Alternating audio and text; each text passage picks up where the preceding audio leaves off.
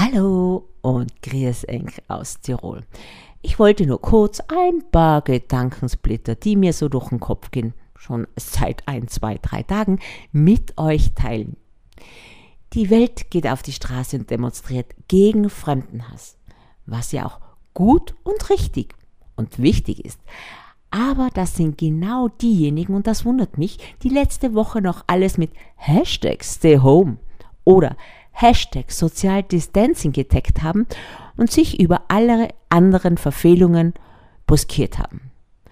So steht die Masse Schulter an Schulter. Kuscheln im Kollektiv ohne Mundschutz.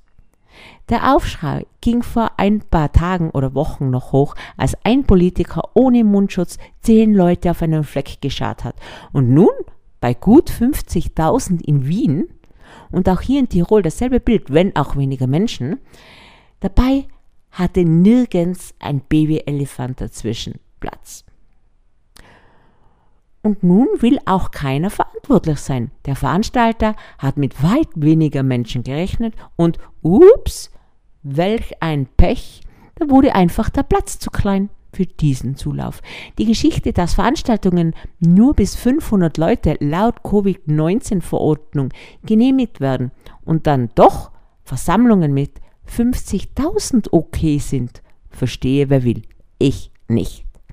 Nochmal, der Tod von George Floyd ist schlimm. Es darf nicht sein, dass Menschen, egal welcher Hautfarbe und Herkunft, misshandelt, getötet und eben aufgrund ihrer Hautfarbe schlechter behandelt werden. Es ist richtig und wichtig, sich stark zu machen. Es ist richtig und wichtig, Missstände aufzuzeigen. Es ist auch richtig und wichtig, dies in einen Rahmen zu machen, dass man sich selbst und andere nicht gefährdet. Darum geht es und nichts anderes. Wie auch skurril das Thema Reisefreiheit beziehungsweise diese Beschränkungen sind, verstehe ich auch nicht wirklich. Aber wer schon. Vorab, ich bin ein Italien-Fan und fahre eigentlich jeden Frühling bzw. Frühsommer nach Italien mit einem Herzensstopp in Venedig. Aber ganz Schlaue umgehen wie selbstverständlich die Einreisebeschränkungen, wie eben zwei Wochen Quarantäne oder der Corona-Test, wenn sie aus Italien kommen nach Österreich, indem sie einfach den Weg über die Schweiz nach Österreich zurückreisen.